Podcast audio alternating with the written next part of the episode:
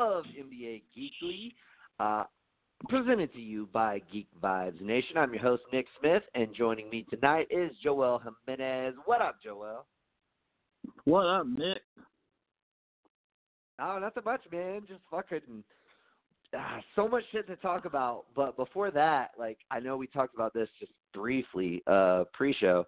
Um fucking uh, it, uh MLB postseason is going on. Like that's what's up. Yes, that's like this this is like the best time of year. You got the the MLB postseason All going sports. on right in the midst of October. You got NBA Mhm. basketball coming back. You got uh football like in full swing. Um for me college, for you pro. Um but like if, for college specifically, this is like right when you start to get into the heart of the season and you start to like kind of know who's your contenders and who who's your pretenders. Um so like this is a beautiful part of the season for college football. Uh, but man, I just love October sports season. It's the fucking best, dude. It's so fucking awesome. Mhm. Uh, and shout out to your Yankees, man. I fucking hate your team. Thank you. Um, but uh, hey, I'll they take that as a they took care of business. They they yeah right. Um, I yeah I specifically hate them because they beat us in two different World Series. Um, especially '96, man. '98, like they had the better team. Like '98, the Mhm. Yankees were by far the best team, heads and above every other team. '96, the Braves should have won that series. They they, they won the first two games uh, on the road. They won the first two games in New York, and then the Yankees won four in a row. It, it was like won three in Atlanta, and then won uh, game six back home. Um, that was a tough look. That was a very tough look for uh, for the. Braves and old Bobby Cox. Um, but hey, that's uh, that's what you sign up for when you're a, a fan of Atlanta sports teams. um, that was that was kind of the precursor of what was to come. Uh, but uh, but yeah, man, uh, your team your team's been doing good. Uh, it, it, do you want to offer anything up about that? What do- what you like about the Yankees? Anything? No, I mean, I'm just now is the real start for us, you know, the ALC, ALCS. Um, so it's like, Mm-hmm. um, now now where I'm worried, like like it depends on who makes it, but obviously Houston, I'm I'm expecting to meet meet us yeah, there. Houston's Uh, they're good. so yeah, Yeah. As, as long as now I'm more worried. I was never really that worried about whoever came up uh in the first round, in that first round, but uh yeah, now Yeah. now the real shit starts now, you know. So uh, now I'll be probably more paying, paying attention a little closer. Um, but this like we can get Well- past this and get to the World Series, I'll be I'll be comfortable. You know what's funny? I'm like kind of What's the up? opposite. Like I feel like if we manage to win game five, we being the Mhm. Braves, um, Right. then we'll definitely make it to the World Series. I I'm not afraid of uh the Nationals. We kicked their ass all season. I'm not afraid Mhm. of the Dodgers. Um they they have a slightly better record against us this season, but like the last series we played them, um we took three games uh or two games out of three. Um and I'm just like the way they play against the Nationals, I'm just like, yeah, I I never really was afraid of you and now I'm definitely not. But I have always, always fucking hated playing the Cardinals. Like the Cardinals have had our number like forever, man. I fucking hate the Cardinals. And like I never used to hate the Cardinals. Like I was always kind of like um indifferent to them, I guess. Um Right. but like especially after that uh that infield fly game uh like six seven years ago which was like you know kind of the the, the quintessential like kind of atlanta game where like something just like totally breaks against us and and we can't fucking rally you know because of it um like that uh that really kind of made me turn heel against the Cardinals. Um, so yeah, I just I fucking hate them, uh, and I was so mad that we lost uh, Game Four. Um, when we came back to take that four three lead, and we we had the bases loaded twice and could not drive in runs uh, late in that game. Uh, I was just like, oh my god, fucking typical Braves, man. We get so many hits and we can't convert them into runs. Mhm. Um, but uh, but yeah, I'm still. All that being said, Game Five's here in Atlanta. Um, uh, we we have um, uh, Foltynewicz uh, coming up in uh, Game Five. Uh, he pitched Mhm. a fucking gem of a game in Game Two. Uh, so yeah, I'm uh, I'm optimistic. I I, uh, I think we're gonna win tomorrow night. So uh, fingers crossed. Um, but dude, I would fucking love, and and and especially since the A's uh, uh, lost that um, playing game to to the Rays.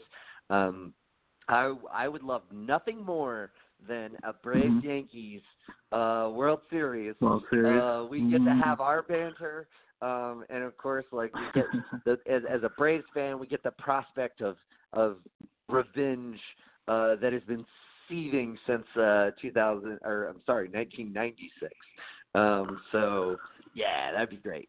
That'd be a lot of fun. Ah, Um, I'd love to make it back to the World Series, man. I really would. Yeah, I mean, me too. Like, I mean, it's it's been a lot longer for us. Um, but uh, but yeah, I I don't know. I think I like this Braves team, man. There there's some magic to them. I think uh, this this team's kind of special, especially considering like all of the injuries and all of the guys Mhm. who are playing like above their sort of pay grade. Um, you look at like a dude like Duvall, who's come up so clutch. Um, Dansby Swanson, uh, who, who's come up real clutch, and there was a lot of chatter as to whether he would even make the roster. Um, those like those are our two best hitters in this fucking series, uh, and like you know there there was no guarantee that either one of them were going to make it on this team. Uh, so yeah, it's it's uh, it's a very special team for me. I'm I'm I'm, I'm very optimistic uh, about tomorrow, uh, and if we make it, uh, if we win that game and make it to the NLCS, uh, I'm very optimistic that we can uh, that we can make it to the World Series. Um, I don't like our chances against either the Yankees or the Stros. Um, uh, to to be perfectly honest, but hey, if you get there, you get there, and then you know you just see what happens. That's the beauty of baseball too. Like every team who makes the playoffs has a chance. Like there's like it's not like basketball where like some like you know a seven seed you know like the Magic last year you're like yeah like the Magic. Like no, no. With baseball every team has a chance Mhm. uh and that's that's a kind of cool little difference um as far as uh, that sport. I think the NFL has that going for them to some degree as well. Um but yeah uh baseball man uh I never thought we would talk for what six minutes, uh, eight minutes about baseball on this podcast. But we did. Um, but anyway, Uh-huh. uh, let's uh, let's get into our topics. Man, we got to talk about this whole China thing. It's fucking crazy. Um, so I've taken some notes, um, and I just want to kind of recap what we are dealing with, what has happened so far um, in this ongoing saga. Um, but before I do that, I do want to provide some context, some brief context. I I feel like we could do a whole show on this, like a whole two-hour show on um, th- this sort of basketball meets geopolitical scale um, and all of this thing. But unfortunately, we don't have time, nor would I think you would have the patience for. Honest, if I'm being totally honest, Joel. but uh, I I do think we could do that, but we obviously can't do that I because would. we do have to get to our Eastern Conference predictions. Uh, Yeah. we, we have very little time before uh, like regular season NBA basketball starts back up, um, so we do have to I'm get to that. excited. And hmm yes, I'm me enjoying too. preseason, so imagine. Oh, dude, it's been great. Like that that fucking uh that Hawks Pelicans game, man. I wanted to go to that wow, game. Uh, that was a fun it, yeah, game. like fucking Zion was looking great. Um the Hawks rookies were Damn looking really good. Um hmm I, like I, Oh I man, like that one move that Trae put on JJ, that was Oh, fucking hysterical. Dude, that was fucking great. Like, dude, uh, team, Ah, I don't think funny. the Hawks are going to be very good this year, much to many Hawks fr- fans' chagrin. Um, but I, coming, uh, man. I do think they're going to be super fun to watch, and I think they're going to be really good in the near future. Um, I agree. so, too. um, Mhm. but uh, but anyway, let, so let me lay down some context, and this is a very abridged version. Um, uh, uh, of what Daryl Morey was tweeting about. So the Hong Kong protest began due to extradi- an, an extradition law that said China could take people from Hong Kong and prosecute them in China. Um, th- th- like I said, there was a lot that led up to this, um, and there's been a lot that's happened after. But this is the main crux of the matter as to why the Hong Kong protests have happened. Um, they Hong Kong has, has essentially acted very independently from China. They've had kind of a two tier system as far as how they govern. Um, and, and, and Hong Kong has, has for a, a large part been able to kind of govern itself, um, probably because they make uh, so much money. Um, and that's a good thing uh, for China. Um, however, that relationship has been uh, in in high tension for probably like the past couple years, um, and it's kind of hit uh, come to a head, if you will, over the last like four or five months, leading to protests. Um, so you know that is the backdrop of uh, everything that we're about to talk about here. So it gets kicked off with Daryl Morey uh, tweeting out a very, very simple uh, seven word tweet uh, Fight for freedom, stand with Hong Kong. Uh, I don't think seven words have ever been more detrimental to the NBA than those seven words. Um, this this really like just it was immediate um and it only escalated honestly when when it kind of started last friday i thought oh this will i i think i kind of caught wind of it saturday maybe and i was like oh this this might be something we talk about i didn't realize it would be of this magnitude um but it is um so following that, uh, Tillman Fertitta, the Rockets owner, um, basically came out and said Daryl doesn't speak for the Rockets. Um, you know, like essentially like uh, nothing to see here. Um, this is not this is not the Rockets talking. Um, but Right. that that did not slow down this runaway train. Um, so uh, you know, Chinese uh, sponsors uh, they cut ties with the Rockets. There's been multiple Chinese sponsors who have done so. Uh, in the, the the Chinese Basketball Association uh, condemned, uh, uh, headed by Yao Ming, uh, by the way, uh, condemned uh, Morey's comments, uh, and then Tencent, uh, the the uh, multimedia company that airs uh, games in China. They're kind of basically the NBA League Pass of China.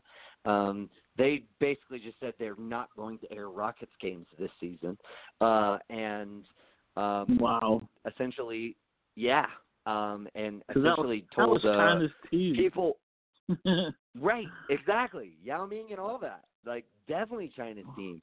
Um and, and have kind of told people, um, like, hey, like if if the Rockets, you know, were your focus, like you could pick another team and you'll get to watch all their games. Um so like that's that's uh that's where they stand on it. Okay, so uh like a couple a day or two later, Morey walked back his statement uh with a tweet saying he didn't mean to offend anybody um, and that his view is just one side of a very complex matter. Um, he did not necessarily offer an apology. Um, you could read it as an apology, but he didn't really say I'm sorry. Um, specifically, he didn't say I'm sorry, um, but he did try to walk back his statement, which I kind of uh, totally understand. Um, uh, despite I, I think it was done very begrudgingly, obviously because he did not issue a specific apology. Um, but he did kind of walk back uh, his statement. So the NBA released a statement um, shortly thereafter. I think this was Saturday. Um, that was uh, actually later mistranscribed uh, f- by um, by uh, uh, I guess I don't know who did the transcription, um, but the the version that was sent out uh, to China was was not exactly the NBA statement. We'll get into that in a second. Um, but it, it, it failed to mention the protests um, and it did reaffirm the league's appreciation for China while recognizing Morey's right to hold his opinion. Um, basically, the mistranscription um, was much harsher on Morey than what um, what the statement uh, that the NBA actually released um, was. Mm-hmm. Again, this is the abridged version, um, but there were discrepancies between those two things. Um, uh, to add on to all of this, uh, Joseph Tsai, the new owner of the Brooklyn Nets, released a statement. Um, basically, I I read this is the thing that kind of pissed me off most about all of this, if I'm being completely honest. Um, and, and, and this is why. Uh, Joseph Tsai's statement, um, you can look it up, uh, you know, for our viewers. Um, I'm not going to read it verbatim. It's really, really long-winded. Um, but it was kind of filled with like political speech. Like, like there were numerous times where throughout his his um his, his comment or his statement that he mentioned um essentially uh, a separatist movement, like calling Hong Kong a separatist movement, which is obviously mm-hmm. political speech in favor of Hong Kong, or I'm sorry, in favor mm-hmm. of China. Um, and uh, he mm-hmm. also like uh, basically um, talked about the uh, the the uh, uh, like a brief history lesson as to why um, this is such a sensitive issue. Um, I did not take any umbrage with um, like that portion of it. I can I actually appreciated, um, even though I was more or less well aware uh, uh, of that portion of history of China. Um, I, mm-hmm. I do think it was important to bring that into context um, and to uh, kind of be like, let's remember this is why this is such a sensitive issue for China. Um, I did not take umbrage there. I took umbrage with uh, the separatist movement uh, uh, slang that he chose to use several times without his statement, and uh, the fact that he chose every time he, he talked about the Qing dynasty, which is um, you know the, the, the, the governing power during which um, essentially uh, uh, British colonialism took place within uh, Hong Kong, and there were some other events, whether it be Japan invading, uh, and Japan did mm-hmm. utterly deplorable things uh, while they occupied China. Um, but he mm-hmm. kept referencing them as the weak Qing dynasty. Like it, it, it sounded very Trumpian to me, um, as mm-hmm. far as how, like the way that he chose to constantly put the adjective weak in front of the Qing dynasty every time he brought them up in some way, shape, or form. Um, it, it, it was it, it almost read to me as um, the devil you know is better than the devil you don't. Um, like as as almost kind of like a reminder, um, like uh, to the people of China, like look at all these outsiders who have come in here in the past and and fucked our shit up. Like you know, do, do you really have it so bad? Um, like it, it just read really wrong to me. I took a lot of umbrage with his statement as a whole. Um, I will be honest there. Um, but anyway, he had his statement. Um, I do think, like I said, I think there were portions of it that were um, necessary, and, and, and he obviously had to release a statement, being uh, you know an owner of an NBA team um, who uh, has made so much money uh, via China. Um, and just like Daryl Morey had to walk back his statement, uh, just like the NBA has to take this middle of the road stance. I get it all. Um, I just think the NBA and Daryl Morey, um, they they come off more, in my opinion, of doing this because they have to, whereas Joseph Tsai, I don't know if he feels like he's doing it because he has to, or he's doing it because he is trying to take advantage of the situation or he's doing it because he actually believes it. Any, either of those latter two are very concerning to me. um, you know, personally, uh, for an NBA owner to to to have that uh, opinion or that stance. Um, but that aside, um, Adam Silver uh, he spoke this morning on the issue, um, and he he kind of threw a little bit more support towards Morey, um, like citing, uh, you know, essentially they they fully support Morey and his his uh, free speech on the matter, mm-hmm. while still kind of walking the tightrope, you know, as not to offend China. Um, that hasn't necessarily helped though, because China has still um, decided to pull preseason games uh, from broadcasting, which I think is m- maybe in some ways a bluff to um, you know kind of throw out the threat that they might pull games altogether if something is not done that they um, feel like uh, kind of dissolves this this issue. Um, however, uh, who knows if that will happen? Uh, Adam Silver is slated to meet with, uh, or is slated to be in Shanghai uh, tomorrow, and and he hopes to meet with Yao Ming. Um, so we will see, um, you know, how how all of that transpires. Um, and then to top it all off, uh, James Harden, uh, you know, felt the need to come out and apologize on behalf of the Rockets organization um, for Morey's comments. All of this fucking whirlwind of shit. Uh, I know you and I are not geopolitical experts here, um, no, but like, what are even. your thoughts here?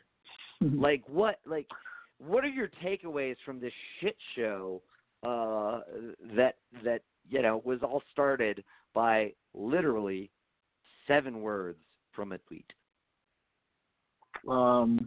Well, the shit in China, the, the, that's some serious shit going on down there. Um, there's Right. a lot of bad things going on over there. Uh, they don't exactly. It's not. It's not exactly what you call a free country. uh, like like we we kind of take advantage of, or, or like we have here more or less. I mean, even though I things haven't looked And- good and- here, very Yeah, and take for granted. Right. yeah, we we do take for granted uh, a lot of the freedoms we have. We could talk all the shit we want to whoever we want, whenever we want. Uh, not so not not the case uh, in a lot of other places. Um, even though our our head of state would love to to be just like that. um, yeah, um, he would. um China uh so like yeah that's the problem. Like they think you know they don't like you you know talking shit about them or, or even though they didn't really talk shit they just took a side I guess. Um and um they took they took umbrage and they're kind of being a little petty on it. And I get it but it seems like that's all the talk over there because uh it seems there's an issue every time someone brings it up because that happened recently with the the girl that got casted as Mulan and her taking a side, and it's just like one of those things where it's like, and China brings in a lot of money. I think that's where a lot of it things Right. stand is that A there's a lot of to put it in context Huh? too, not just a lot of money, it's a gargantuan amount of money. Um Yeah, that's a lot. not just money but viewership. Um like there Mhm. was an estimate that A lot of said. I think uh 400 to 500 million Chinese people watched the NBA last year in some form or capacity at some point in time. Um the the, the like America is made up of the United States of America rather is made up of like I don't Mhm. know what 375 million people. Like it's not Mhm. like we don't even like our total population doesn't equal the amount of people in China who it, at least passively watch NBA. Yeah, uh, and like the Chinese love basketball. Uh, So one thing I've learned that anything about it is they love their goddamn basketball and they worship It's stuff their on sport. Uh, it is. You it know, really I is. mean that's the thing. It really is because like there are so many countries like you know uh, uh, throughout the world who love various sports. I think obviously soccer uh, is the most um, m- most beloved sport throughout the world. Um, baseball has its little niches, whether it's uh, Cuba or Japan. I know uh, baseball is very popular in Japan, um, but like hmm basketball is the sport for China. Like that is their Mhm. sport. That's the one they care about the most.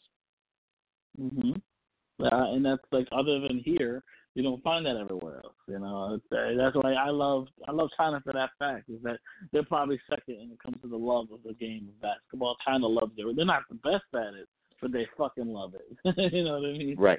Um, Right. and that could change Absolutely. in the future. You never know. Um, but as of right now, like it's just one of those things where, like, I think Daryl Morey, I'm, I think he's in the right to say whatever he wants, and um, he's not wrong in what he said. Uh, it's just, Right. but he also, you know, but uh, it is also a business, and you got to be a little more mindful when you say shit like that, knowing how much money uh China and this it's just it's a complicated situation because you don't want to tell them to shut up and don't say stuff, but at the, at the same time, you know you're costing people money now too. So it's like one of those things where like ah, the catch twenty two, and you don't want to step on people's toes, you don't want to cost people paychecks, but at the same time there's some bad shit going down down there, and you know if you're gonna side with Hong Kong, I can't argue with them. You know what I mean? It's just it's just a very Yeah. complicated situation. dude it is and like i i really had i i did was one of the people who was kind of upset with the way the nba handled it to begin with i i think adam silver and the way that he handled it in the press conference in japan today was much better um but they were in a no win situation. Um, Adam Silver was in a no win situation. I mean, he basically pissed off uh, the, that original NBA statement, pissed off everybody.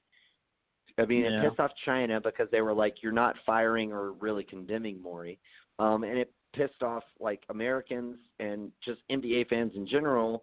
Um, you know, because uh, a, a, a lot of NBA fans and a lot of Americans have sort of um, subscribed uh n- not subscribed that's not the right word um but they have they have um held up the NBA as this forward thinking progressive institution Yeah. um hmm that that that um essentially is is prideful and gives people platforms to speak on issues um that they care about. Um and and basically when that statement was released you know there was this backlash of oh okay so when when when money comes into play you don't fucking really care. Um and absolutely that's totally true. Like when money comes into play that's the thing.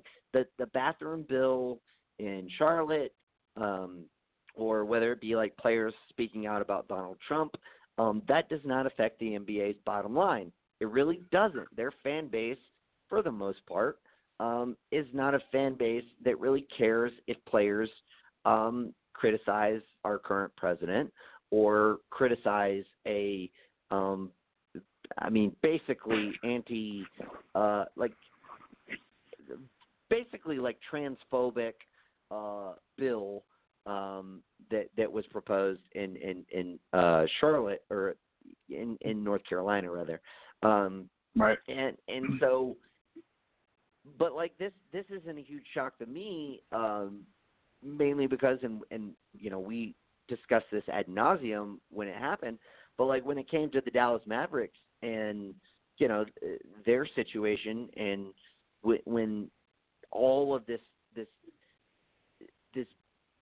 huge like story broke on the rampant sexual misconduct throughout that organization over years, over a decade. Mhm. Um, and the NBA didn't do anything. Like uh, essentially, Mark Cuban offered to donate ten million dollars to like a women's rights organization, and it was done. That was it. Like, and oh, and he hired um, uh, a, A a female CEO. Yeah, and like, uh, you know, it was like, okay, cool. Like we're uh, we're done here. And it's like, wait, what? Like we're we're done here? Like we're just gonna like we're not really going to penalize them at all? Like um and I I think that kind of painted um in broad strokes what we're seeing here and like it's like people are now just catching up to the fact that yeah the NBA is a business too um I honestly, I still, I, I am still more upset about how they handled that situation than how they are handling this situation. Mainly because the bottom line is much bigger when it comes to China. It, it just is, and so I can understand it more. I can, I, I can um, understand why they are trying to walk this tightrope of essentially they don't want to piss off China. They don't they they can't afford to lose that investment that they have spent 30 years cultivating. Um, you know, whereas with the with with the Dallas thing, it was more like, um, well, you know, we don't we don't want the da- like we need that Dallas market. That's a really nice market. Like we don't want them to suffer. Like you know, you, the fucking Cuban donate a shit ton of money. Um, well, I mean, not a shit ton of money to you per se, but just you know, a nice sum of money. Um, you know, to a to a women's rights organization. Um, and uh, we'll call it a day. Um, and everyone was just okay with it. No one was upset with it. And I think we were the only fucking. I don't know if we would qualify as a source of media per se.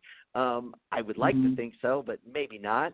Um, but I think we were the only source of media that, you know, really took umbrage with it. They were like, "Fuck no, that's not enough." Like, you need to find them some draft picks, something. Um, uh, I don't care if they're if Dallas is one of the big markets and you and you want their team uh, to to be successful and to be followed and all that. Like that's not acceptable. Um, uh, and with this, it's kind of the same thing, but it's on a much much more grandiose scale. Um, the NBA can't afford to lose China, and so I understand that. Um, but I think my biggest problem is the NBA can't can't pretend to be this forward thinking institution that gives themselves pats on the back for standing up for quote unquote progressive issues um, and and and not get some amount of criticism for how they've handled both the Dallas Mavericks uh, situation and this situation. Um, like, like I I don't necessarily fault them for taking the stance that they did. I understand it. I understand that the bottom line is key, and China is hugely important in that bottom line. Um, but like, you deserve some fucking criticism, uh, and maybe you don't deserve as much praise as you've gotten in the past. Um, you know, for being better than the NFL. You know, like that bar is so low. Maybe you don't deserve as much praise as you've gotten. Um, as far as you know, um, uh, being a champion of progressive issues. Um, so I mean that's kind of where I fall on the matter. Um, I, I I hope that this is kind of somewhat resolved in in a in a live and let live kind of situation. Although it's almost kind of a more live and let die situation because I mean the fact that you know we're walking this tightrope when you know people in Hong Kong are simply fighting for their fucking freedom um, is uh, mm-hmm. is, is tenuous at best. Um, but nevertheless, that's probably the best outcome that we can hope for here. Um, and I mean, let's hope that we get that, like said, best outcome. I guess is where I fall. Um, I don't envy Adam Silver. This is bar none the hardest thing he's had to tackle since becoming commissioner. Like the David, uh, the, excuse me, the Donald Sterling thing, that wasn't really that difficult. It was like this dude's a fucking racist, um, and they have him on tape saying racist shit. Like it was, it really wasn't that hard as far as I mean, I'm sure it was stressful and it was like, uh, can we get this guy out of the league? Like technically we can, but maybe we can force the hand, everything else, and they were able to do it. Um, but like they had the public support and everything else. With this, it's not like that. This is not an enviable situation. Um, nope. So I feel for him and, and how he has to um, deal with this. Uh, but nevertheless, uh, I think it's definitely shined a light on um, that essentially the NBA is like any other business. They they want to protect their bottom line, and they will um, essentially Will they? uh, turn their back on uh, some forms of morality in order to do so. Um, and I don't think we should be that surprised by it, especially given what happened with the Mavericks. Um, any, anything else you want to add before we move on?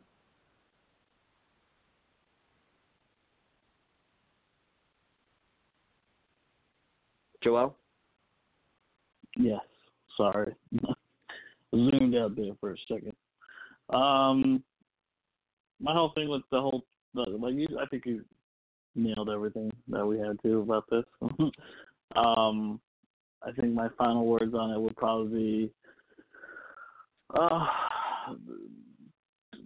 this, like, like I said earlier, it's a complicated situation.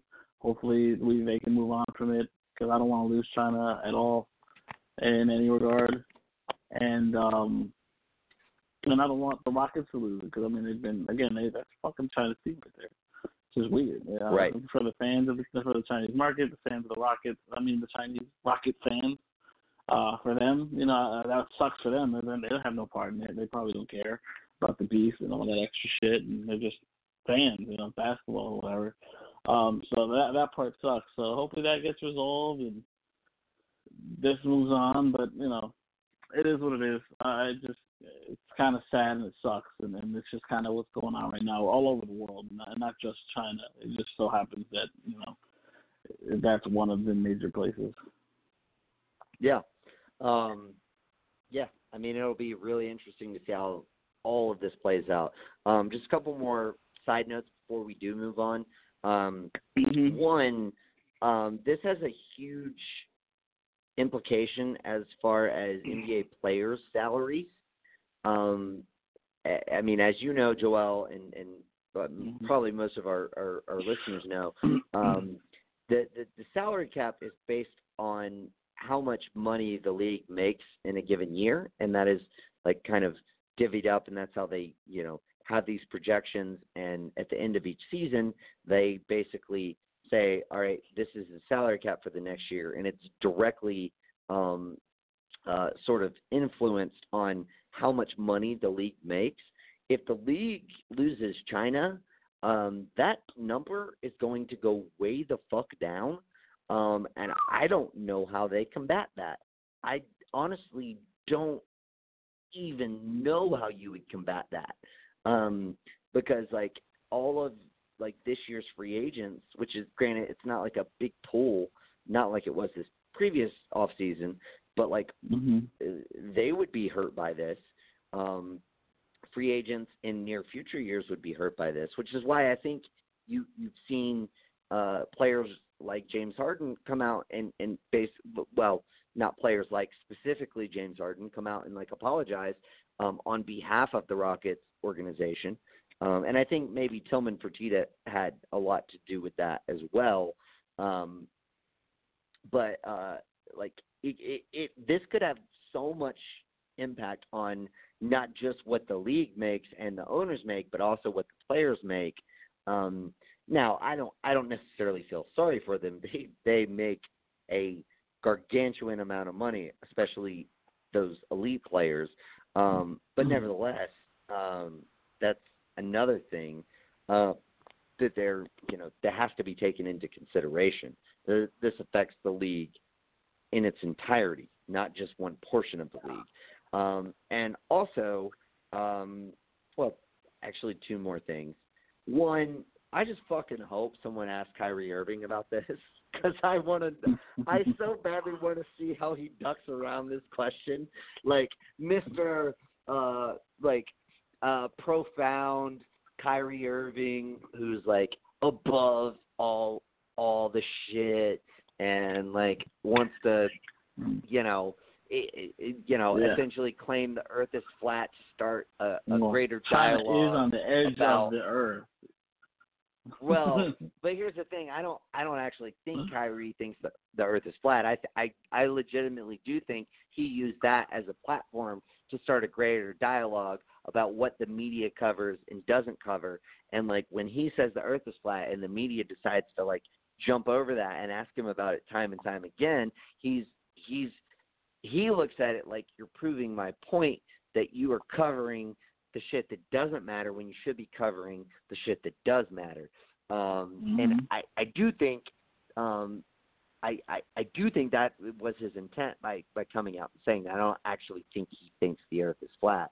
Um, mm-hmm. But nevertheless, um, like, how does someone who considers himself a genius and a savant um, duck this question? Because you know he's going to duck it. Like, he, he fucking plays for the dude who just came out with a statement basically supporting authoritarian China. Like he's right. like, and again, a, a dude who like has made a shit ton of money out of China and doesn't want to jeopardize his money in China. Uh, and right. I would imagine wants to, you know, would would love to um, become the new uh, face of China as far as a team is concerned. Uh, right. You know, especially since he ain't getting that love in his own fucking city for that team. um, so, like, I, I don't know. I, I think that'll be very interesting how I like to dissect how Kyrie dances around this topic. Um, and and then just one more thing. Um, I I guarantee you right now, uh, I forget his name, but the dude who used to own the Rockets, who sold them like a year ago to Tillman Fertitta, he's just like, yeah, I got out of there at the right fucking time. um, because like, hell yeah, dude, he got off that fucking ship before it started sinking. Um, because the amount of money that the Rockets are going to lose over this, regardless of what the league loses, um, I I don't think the league's um, relationship with China is is um, in, in in definite jeopardy. Um, but I think uh, the Rockets they're in definite jeopardy. I don't. I, that's going to be really hard to come back from. I think Brooklyn's going to become the new uh, the new team in China. I, I, I do, and you know what? They need it. They need it because they they just don't have a fan base otherwise. so um, good on them. uh, is it though? I don't know. I don't. Feel no, fuck them. Um, Never. Yeah, fuck them. Uh, but anyway, all right, we've we've spent a lot of time on this. Like I said, we could talk about this um, for a whole podcast. Uh, I could go on and on, but we do have to get to some other topics. We got one quick other news topic before we get to our Eastern Conference predictions. Uh, Kyle Lowry uh, signed a one-year extension uh, worth about, I think it was thirty-one million dollars. Um, essentially, yep. uh, from from reports, he kind of strong-armed this situation by um, saying that he would he would um, kind of force a trade if he did not get the extension. Um, good for him. Uh, you know, like I think yeah. he, he kind of, like he helped you win a championship. Like yeah, like should at least give him like that one extra year of overpay. Um, like because he signed a three year deal when everybody else was signing four and five year deals. Um, so you were able to get him on that three year like uh, what was it a ninety million dollar deal basically. Um, basically. And uh, everybody else was signing those four one twenty or five one fifty deals that summer, um, and and they got him for less. Uh, he helped you win a championship. Yeah, pay the man. Um, I I'm glad he got his extension. I don't think this means a whole lot for the Rockets, or excuse me, for the Raptors. Um, right. You know, obviously they have their sights set on as far as like um shopping the market, they have their sights set on 2021, like every other team who has cap space does. Um, so this doesn't really affect that. I, I think it's essentially a win-win situation in that you keep one of the faces of your franchise around um, for another couple years, um, and, and you keep him happy, and you don't make him uh, you, you don't make it turn public to where he's forcing a trade where you're not getting adequate value back for him. Um, my biggest question with this, though, is let's set aside if or if not he was going to try to force a trade. Does this make him more tradable or less tradable to have uh, like a $31 million contract next season um, as opposed to being an unrestricted free agent? I don't know the answer to that question, which is why I want to ask it. Um, I wonder what your thoughts are on that question. Um, but first, before we delve into that, what are your thoughts mm-hmm. on Lowry getting the extension? Um, and then uh, feel free to offer up your thoughts on whether you think he is more tradable uh, on this particular contract now with the extension, or if he would have been more tradable um, being an expiring contract. I am happy for him, honestly. Uh, get get get get paid, young man. Well, not as young as he used to be, but old man. this is probably his last big check, honestly. Uh, I can't think of why anyone else would pay him that kind of money. No one else probably would pay him that kind of money. Um, um, I was good on on the Raptors for you know taking care of one of their own. Uh, I do believe that kind of makes him a little more tradable down the line. Maybe not this season specifically, but maybe this summer. I mean next summer. Um, that's possible. I, I I am happy again. I just think it works out for both sides. I'm not sure if Kyle Lowry's part of their future plans, but he is one of those guys that did. I think that he did get the contract based solely for the fact that he helped them win a ring, and um, you know he they owe it to him. He's been there probably the longest of anybody else on that team, and he's gonna probably get his jersey retired there and all that extra shit. So very happy for Kyle Lowry and the Raptors, and um, probably in his one last hurrah in Toronto. Yeah, absolutely. I, I the reason I ask if if he's more tradable, I I would look at the situation like this: like if if you were a team looking to trade for Lowry, and the the team mm-hmm. that I think fits that bill more maybe than any other team would be Detroit, um, mm-hmm. namely because um, they have the right amount of expiring contracts with um, uh, Reggie Jackson, um, and then also oh, uh, uh, Langston Galloway, like, uh, mm-hmm. and you may have to throw in one other contract. Um, but like those are two expiring contracts that total up to like almost thirty million dollars. I think it's like uh, I think Galloway makes like seven point three, and Jackson makes like eighteen something. Um, so you, you're mm-hmm. getting near that that number that you would need. And now, whether they would, you know, there's always like, do they want to, do they have to stay below the luxury tax or not because they're hovering on that line? Um, but like that that trade made a lot of sense to me if, um, you know, uh, essentially if they wanted to. Um, if if Detroit wanted to make a, a legit run at the playoffs, um, and uh, the fact that you know Dwane Casey uh, coaches there, and obviously he had a good relationship with Kyle Lowry. Um, but like, I would much rather make that trade if I'm Detroit, and I don't have that thirty-one million dollars hanging over my head next year because I would feel like I could get him for cheaper uh, for maybe two, three years, a two, three-year deal um, that would be much cheaper um, than you know that number. Um, mm-hmm. So I don't know. I, I like honestly, I I don't know. Like I don't know if if you would value just having him locked in um, for two years, or if you would value having the flexibility to be able to maybe pay him less next season. Um, mm-hmm.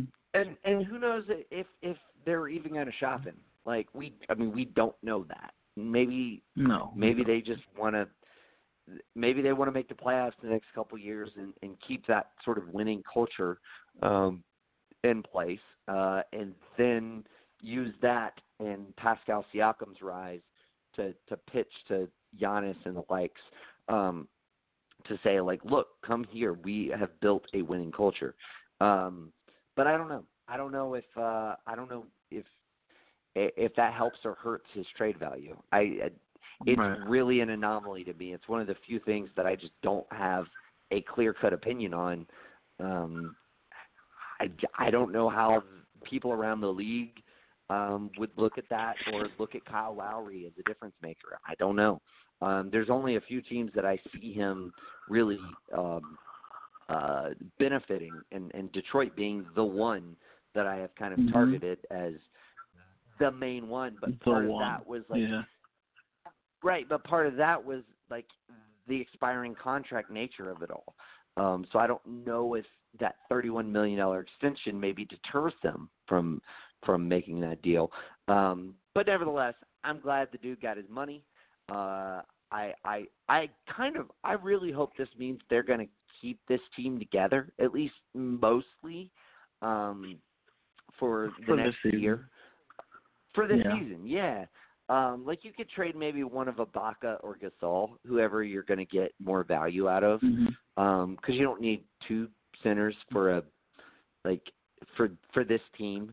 Um, Mhm. but like I, I I definitely want to see them keep Lowry and at least one of those two guys um, to to like go out there and compete and and and get a playoff seed and you know and maybe be one of those teams who you know maybe they don't have home court advantage but they're the type of team who could finish in like a six or seven seed and like really give you know the the three or four seed um a run for their money you know or you know uh I guess that would be five or six, but um, you know what I mean. Like they could give, um, like really challenge uh, a, a team that does have home, home court advantage um, because of their experience, because of their depth, all of that kind of stuff. Um, so I, you know, I I really do hope uh, that they keep this together, Ma- like mainly for their fans. Like you don't want to go from um win, winning the championship to just like not even making the playoffs. Like that that would suck. Um, and I think the way that their their team is constructed right now, they should make the playoffs. Now that's all going to depend on whether they're selling off assets at some point throughout the season. Um, but this Right. to me kind of says maybe they're not going to do that. So I, I'm I'm hopeful that that is the case. Uh, that they actually won't um, try to to you know just liquidate. Um, but uh, but you know, I mean, I think a, a lot of that's going to depend on what kind of offers uh, come across, uh, you know, the, uh, their table in the long run. Um, but all right, uh, let's let's jump into uh, our predictions for the Eastern Conference this season. I'm going to kick it over to you. Number one seed. Oh, no. Who you got? Okay, let me get my list real quick. Um, I let well, I Yeah, don't get that it. shit. Um, yeah, I don't need it though. Not for the first one. Um, Right. uh, the Bucks, the Milwaukee Yeah. Bucks are my number one seed. Uh, I really do believe they'll probably end up being the number one seed with Antetokounmpo as the man in the East and, and, and arguably the league, according to ESPN. Uh, so it's one of those things where it's like, um, yeah, man, they're going to be a good squad. Uh, I, I like their depth. They added some decent veterans this off season with Wes Matthews and Robin Lopez to complement the already decent complementary players. Um, they have a decent starting five. I like Antetokounmpo. I like Bledsoe, uh, Middleton. Uh, yeah, like I said, they did ask Wes Matthews, who's a good uh, veteran presence. Brook Lopez, the the giant sniper, as I like to call him. Um, so I like. I, they think they're they're ready to to compete. I think they have a chance to make the finals this year for sure. There's really no one in their way aside from maybe the next team on the list. Uh, so I mean, this is this is their year, honestly. I mean, I think they have all everything necessary. They probably don't have enough to win it all, but they probably have enough to get out of these.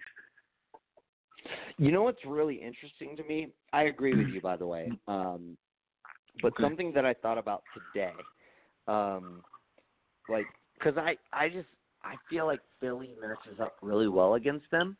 Um, but Mhm. something that they did in the preseason, uh, in preseason game one, kind of made me at least take pause.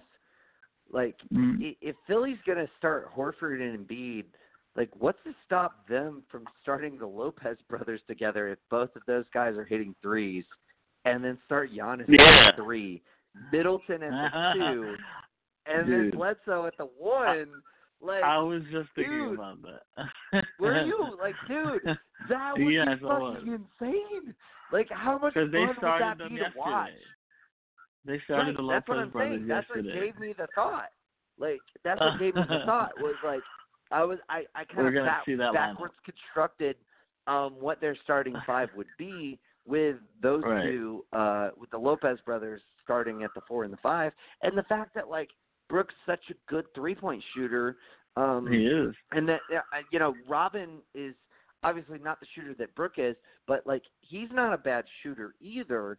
Um, I think at the very least, um, if you were to line up uh, uh, Bledsoe, Middleton, Giannis, the Lopez brothers versus um, uh, Simmons, uh, Embiid, uh, Richardson, Tobias, and Horford, I don't feel like I don't feel like Milwaukee's lack of shooting. It, I mean, is is that much worse, if, if any, than than Phillies? You know what I'm saying? Mhm. Like Yeah. that's gonna be really fucking interesting, man. I That's I gonna be fun to like watch. I still feel like uh like um uh the rebounding wise, like Philly would just have such a huge advantage with with Horford uh and Embiid as opposed to the Lopez brothers.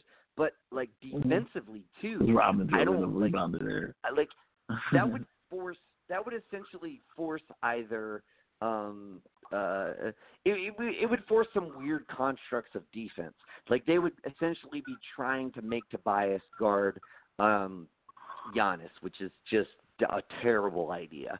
Um so what you would have to try to do is what Brett did last year um you know it, it, when it you know uh, in in he he essentially had um uh Tobias guarding um uh Siakam in game 1 and that worked terribly. So he like switched um Tobias onto the center position and then had Embiid guard him uh and that worked much better uh you know and and and so like I wonder what you would get from uh like the the coaching and the defensive lineups I just can't wait I can't wait for this series to happen because we know it's going to happen, and it's just going to be so much fucking fun to watch. Um, but anyway, I digress. Uh, I've got Milwaukee too. I really love Philly. I love what they were able to do this off season. I do have some concerns.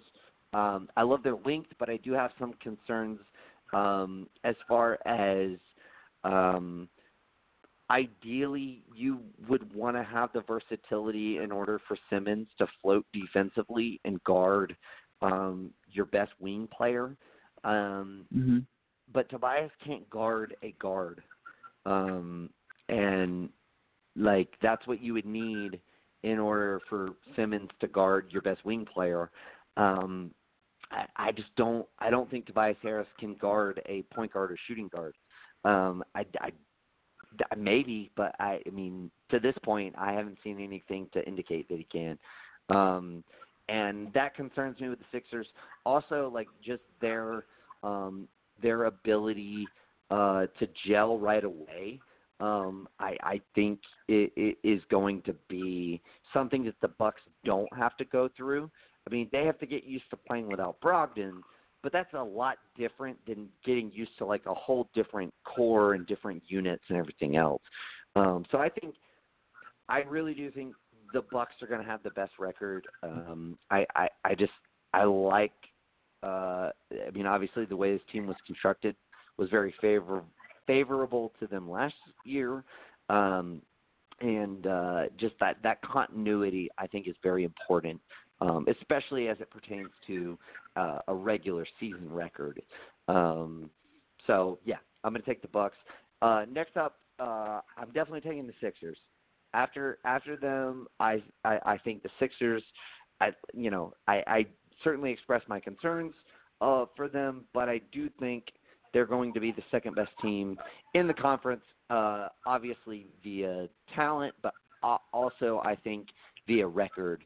Um, I think they're going to be able to figure it out. I think getting Horford is huge. Um, like his ability to float between four and five, and like his positional versatility in that that matter is great. Um, I have heard very uh, optimistic um, things coming out of Sixers camp as it pertains to Zhaire Smith and uh, Matisse Thybulle. Um, so I think Mm. if you can get you, either one of those guys, you've got two of them. Uh, if you can get one of those guys, it can contribute. Um, and and remember, Thibault's a senior, uh, or was a senior for Washington, so he's older. He's actually older than Zhaire Smith. Um, and like, if you can get one of those guys to to give you like a nice contribution off the bench, you've also you brought Mike Scott back, you brought James Ennis back, you brought in Kyle O'Quinn. Um, uh, they got Trey Burke, who I think Mhm. is a sneaky good. Like I really, I know a lot of people have said like the the the Sixers don't have a backup point guard. I mm, I like Trey Burke Mhm. in in especially in regular season to fill like Mhm. to play what the, the fucking twelve to sixteen minutes that they don't play Ben Simmons in a game. Right. Like he's perfect Right. for that.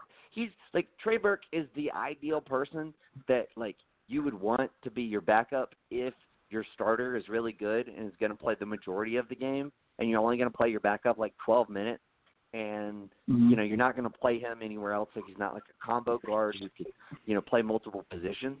Trey Burke's the guy you want. Like that dude is just going to come in and fucking be a spark plug and get you buckets and everything else. Um, so like I do really like what the Sixers have done this off season. Um, I, I just think it's going to take a little bit of time to tie it together, um, and in that little bit of time, Milwaukee will be able to kind of um, secure a few games that end up being the difference between the two. Um, but I do, I really do like what Philly's done. So they're my clear cut number two. What What are your thoughts? There? yeah, I can't argue with that. They are clear cut number two. Me, uh, I think you pretty much nailed everything. Um, I think everything for Philly is dependent on uh, if uh, Ben Simmons finds a jump shot, which apparently he's been working on. So Sure. I really look forward to That's seeing if very that's true. uh, if he can find a jump shot, they might be even better than I thought. Um, because that team has to really, really have potential because they have a decent starting five and decent depth. Uh, you know, they they don't have big name depth, but they have decent depth. Like Mike Scott can score. Yeah, Uh, I like for the I first tell time right in several years. Yeah, uh, exactly. And then you have a guy like Kyle Quinn and, and Trey Burke, two guys I know very well. Uh, they can they can help. Right. I can tell you right now, they can help. Um, I like both of those guys a lot. Uh, I, I really like uh, what's his name? Um, was it Thibault? I think it's Thibault, right? Matisse Thibault. Yeah, Uh, Matisse Thybulle. Yeah. I like the potential in him and his defensive ability. I really want to see what they got they got at with Zhaire Smith. Uh, and I know I'm talking about mostly about their bench, but that's really where a lot of concern may come from. It's really the bench. Like, what are you going to get out of that? Uh, guys like James Ennis, a nice wing that they they like to use. So it's just one of those things where I think they have they have guys that can help, and it's just a matter of how helpful they will be. And I think I'm not as concerned about their depth. I think they're going to be pretty damn good. So. Sixers are, are definitely uh, number two. Yeah, and it's gonna it's just gonna be really interesting to see how they fare defensively. That's the thing that I'm Yeah. most interested in. I know a lot of people are most I am too. interested in who's going to be their closer, like who takes the shot at the end, end of the game. To me, it's obvious. It's Tobias Harris. Like with the, like Right. with this team, the way it's currently constructed, it's it's definitely Tobias Harris. Um, now that may not Yeah. be your ideal closer, but to me, that question is very easily answerable. Um, for for for me, it's how does Tobias Harris fare defensively when he has to switch onto guards because they Yeah. want Ben Simmons to guard, you know, uh, your Kawhi Leonard's or your LeBron James's or who el- whoever, you know, like Yeah. that to me I- is going to be the thing that, that that's most Yeah. interesting. And my thing is, I think they got a lot of guys that can help take some pressure off of Tobias Harris defensively. Like, because Al Horford's a great defender, and Embiid's a great Mhm. defender. Richardson's a competent Yeah. And defender. Ben Richardson's- Simmons is a great defender. Good, like he's solid. Right, exactly. He knows he knows how to defend. He can defend. Right. So they have guys that Yes. can definitely help out there for, for a guy like Tobias who, you know, laterally just probably can't keep up with a lot of like like really good wings or Right. definitely not with guards. So it's one of those things where Right. uh I can't wait to they, they again they have a good t- a team that complements each other well. So like, like you said, like who's gonna take the shots at the end? Probably Tobias. He's probably the best offensive player they have. But Um, at the end He's of the the day, best self creator they have.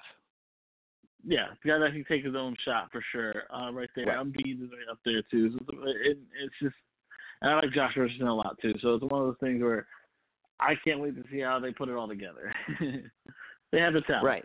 Yeah. Yeah, they do. It's gonna be it's gonna be really interesting. And I too I also wonder and I know I've mentioned this a couple times, I wonder if um if Beal becomes available, can they make a Beal trade happen? Can they flip Tobias Harris and the other necessary pieces to acquire Beal? Because that would be like the exclamation point. Because if you had Beal, that would be the kind of guy who you would have the utmost confidence in being your closer. Um, right? but like, I mean, do do they have the pieces to not even to outbid, but like to offer Washington enough to want to make a deal before the offseason? Because I mean, we saw that with Anthony Davis last year. Like, you know, like it, it, uh, when it when it came down to it, um, obviously they wanted to wait it out to see what Boston would would be able to bring to the table. Um, but also, Yeah. like they just didn't like the Lakers package until they got that number four pick. Um, and that kind of changed the dynamic a little bit. Um, but nevertheless, um, uh, and and you know what? That's another reason this whole fucking draft thing is is probably rigged. like the, the, the the Pels get the number one pick, the Lakers get the number four pick, and like there's been all this ongoing trade discussion. Okay, sure, sure, NBA. Um, but anyway, um, I uh, I'm I'm halfway kidding, but only halfway. Um, but yeah, like that that'll be another interesting dynamic. Um, do they make a trade um, throughout the season to kind of maybe balance their lineup a little bit? Um, but like if you do trade Tobias, then you absolutely have to get somebody who's another shot creator back. Because if you don't, like, then you don't have someone who can create their own shot on your team. Um, but as currently constructed, I really, I still favor the the Sixers to be the team that comes out of the East, unless other teams uh, make trades to um, improve their rosters. Uh, but anyway, uh, let's move on to number three. Uh, all right, I, I feel like here's maybe where we might start parting ways. Who do you have as your number three team in the East? I do think maybe we we see differently here. I think we maybe have a swap at the three four. I currently have Boston at number three. Uh, maybe Ah, me it's too. just because I I trust them a little more than a lot of the other I trust teams. Brad Stevens, man. Uh, I do too. And now without Kyrie, you know, the pain in the ass that he is, I don't know. I just feel like they'll probably they'll kind of rebound. The kids will. They have all the they have the keys to the car now. Um, it's just this is a, another year for uh, uh, recovery for Gordon Hayward, where he should be healthy now. Um, they have uh, they just they brought in Enes Kanter in the off season, nice uh, uh, rebounder uh, and uh, offensive uh, putback guy that's scoring the basket. Uh, apparently, they're starting at least for now. At least uh, Robert Williams III is starting at center uh, to help out on on defense uh, to give him a little more Oh, uh, defensive edge. Yeah, well, they started in the last game, so that's that's where it is right now. He's currently starting I at, was at curious center. about that. I think that's Me probably too. a good I thought. I agree because I thought Enes would end up starting, but yeah, as of right now, uh, the first game of the preseason, uh, Enes was coming off the bench and, and, and Williams was starting at center. So Interesting. I, I'm I'm I am curious to see if how, if how long that lasts because he, he seems to be very energetic and uh, uh, foul foul happy, but we'll see. Um, uh, again, uh, a kid that with a lot of potential. Uh, Jaylen Brown, Jayson Tatum this could be a breakout year for him to, to solidify himself as the man in Boston. But he also has help there with Kemba Walker, who they signed in the offseason. A, a guy I really like in Kemba Walker, who can obviously Mhm. can carry a team, and definitely probably has more talent than he had in Charlotte. So I'm not to talk shit about Charlotte, but you know it's just a little frustrating the last couple of years. Um, yeah. So I I just again I like their starting five. Depth is where I, their issue might be, in my opinion. Like I don't know what to expect from from that Boston team off the bench aside from Marcus Smart and obviously Enes Kanter. Uh, I don't know who else is going to produce.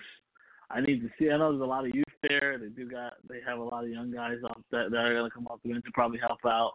Uh, but. I I don't. I Grant need to Williams. see it. You know, I don't. Yeah, I, I like it. He's a good guy. Uh, like uh, what Carson Edwards. Um, they have they Yeah, have guys Carson there. Uh, Ojeleye from the last couple of years, he's been pretty helpful off the Yeah. So yeah. so they have guys that just you know, again, this is just like not a lot of name depth. Those those guys that have to prove themselves to the league, if anything. So um, I again, I just think they have enough uh top heavy. I think they're top heavy enough to to pull it off. And Brad Stevens is a great coach, and I think this is a bounce back year for him.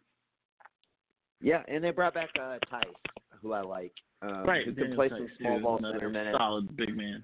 Right. Yeah, yeah. I mean, he he can give him Solid. solid minutes. I yeah. I just I I think the whole um well, you're replacing Al Horford with uh Enes Kanter, and so you're you're you're gonna drop back like you're gonna be a lot worse. Is a little overblown. Um, like I mean, Mhm. obviously, fucking Al Horford is way better than Kanter. Like, there's no argument um, as as far as that i- con- is concerned. that Um, argument, yeah. But but like you, you like let's see what Brad Stevens is able to cultivate with um this lineup and like just remember that every year outside of last year Boston outperformed what we thought they were going to be. Like um last year was the anomaly year. Like Brad Stevens Yeah, consistently outperformed what we thought those Celtics teams would be. Um Mhm. dating back to his his you know first year coaching. Um, so I, I I'm gonna take stock in that. Um, Mhm. and I I like the fact that they're gonna start Robert Williams, um, mainly Mhm. because he like he stayed at college an extra year. If he had not, he probably would have been like a lottery pick um, the year before. Mhm. Um, and he ended up staying in college, but he didn't improve any. And then there were all these other people who came up the pipeline who like had quote unquote more potential than him because he did not Mhm. improve upon his freshman year.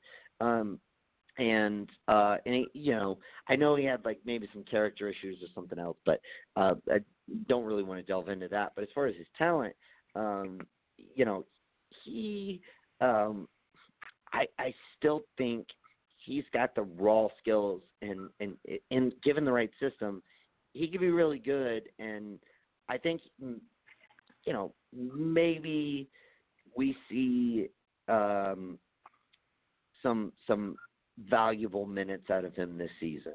Um, I think that the center load, obviously they brought the dude in from France. You know, he'll probably get a few minutes, but I, I expect most of the minutes are going to go to Williams, um, and then the Theis when they're playing small, and then Kanter. Um, and I think positioning those three guys um, to share that load, um, I, I I think they're going to be fine there. Um, and perimeter defense is is kind of more important into today's NBA than than post defense, if you will.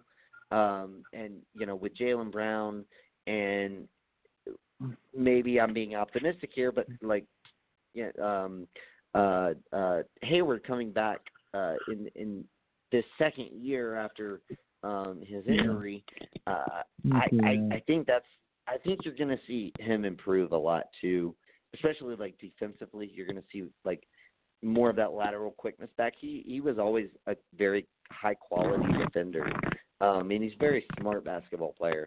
So I think you're you're going to see that amount of of defense there on the wing for them with those two guys. Um, I, yeah, I just I, I have a lot of faith in this team. Maybe it's blind faith, um, but I think they're going to be good.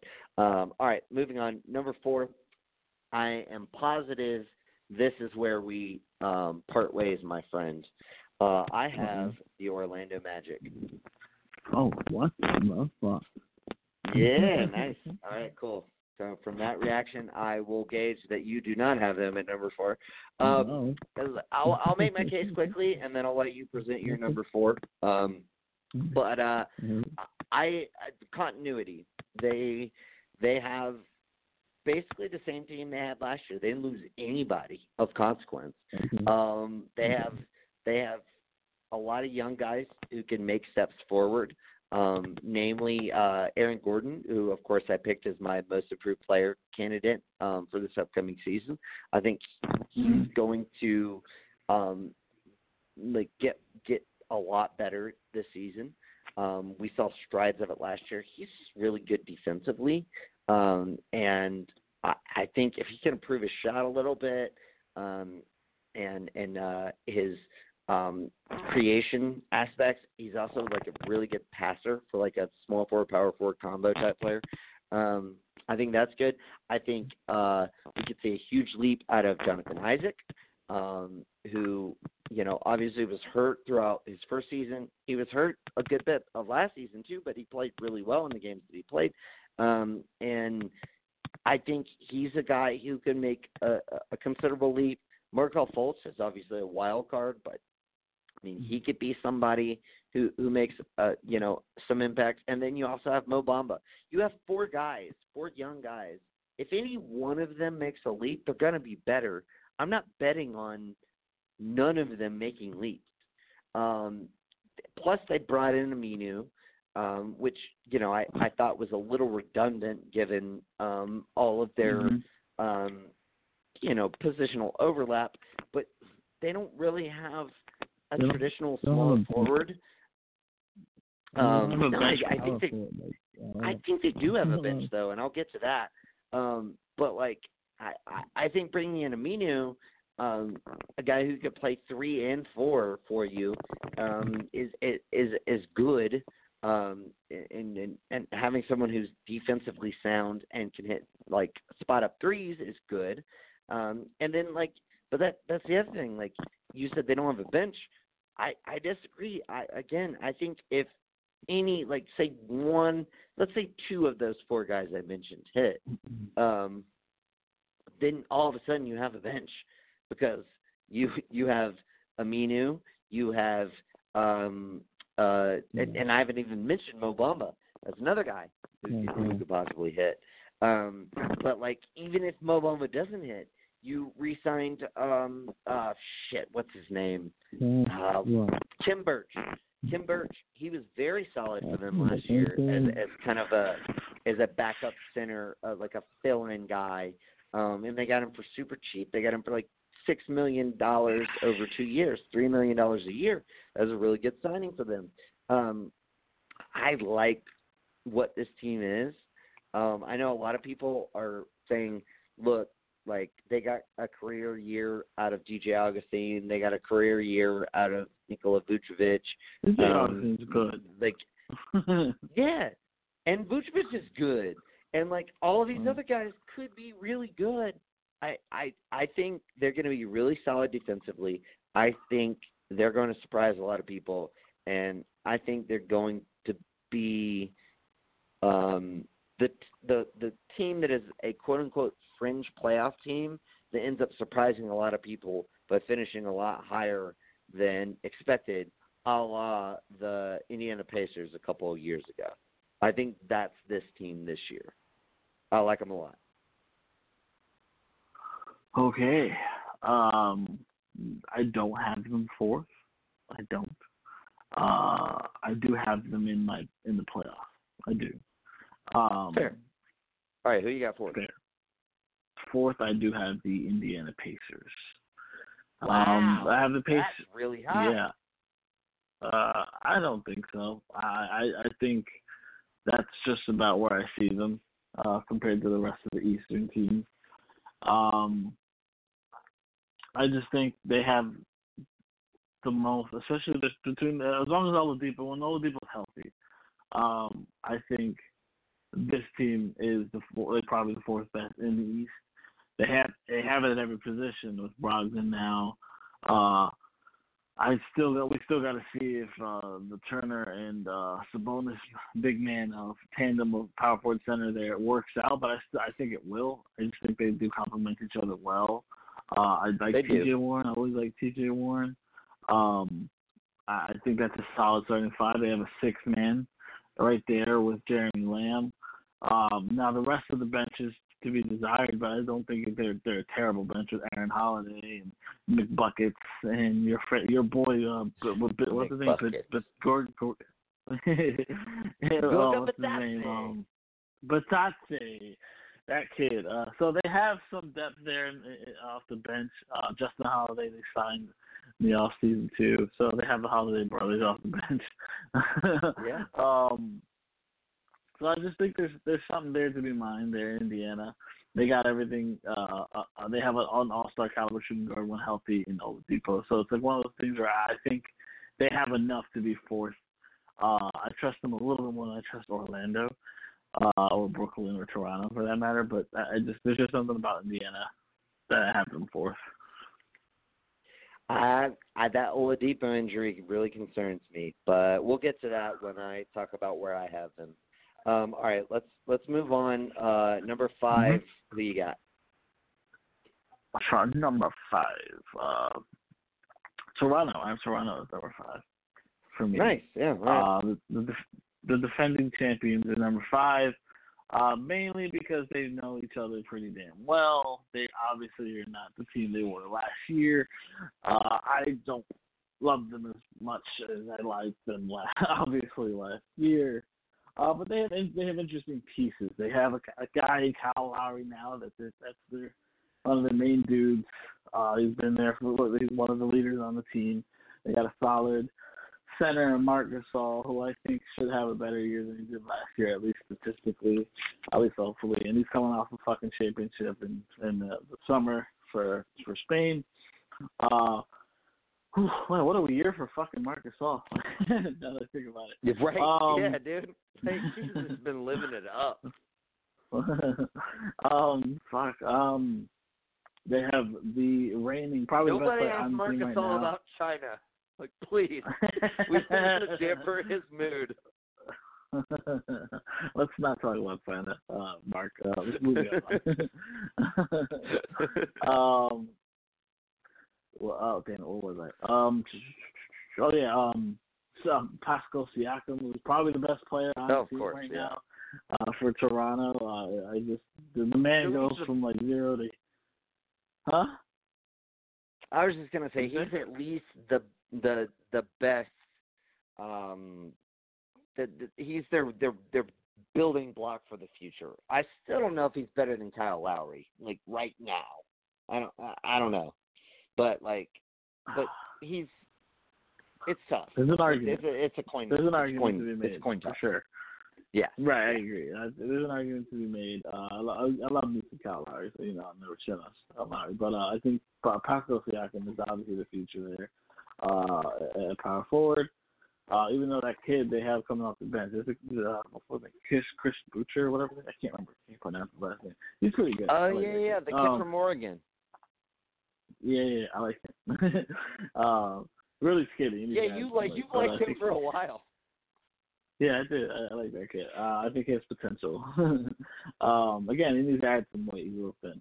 Uh, but you know, we'll see if he gets rotational minutes uh, at all considering he's going to have to beat out some veterans like uh, Rondae Hollis Jefferson and Stanley right. Johnson, who I don't exactly call super uh, big competition, but you never know. You know, they're, they're going to probably get some. Well, and that's um, the thing.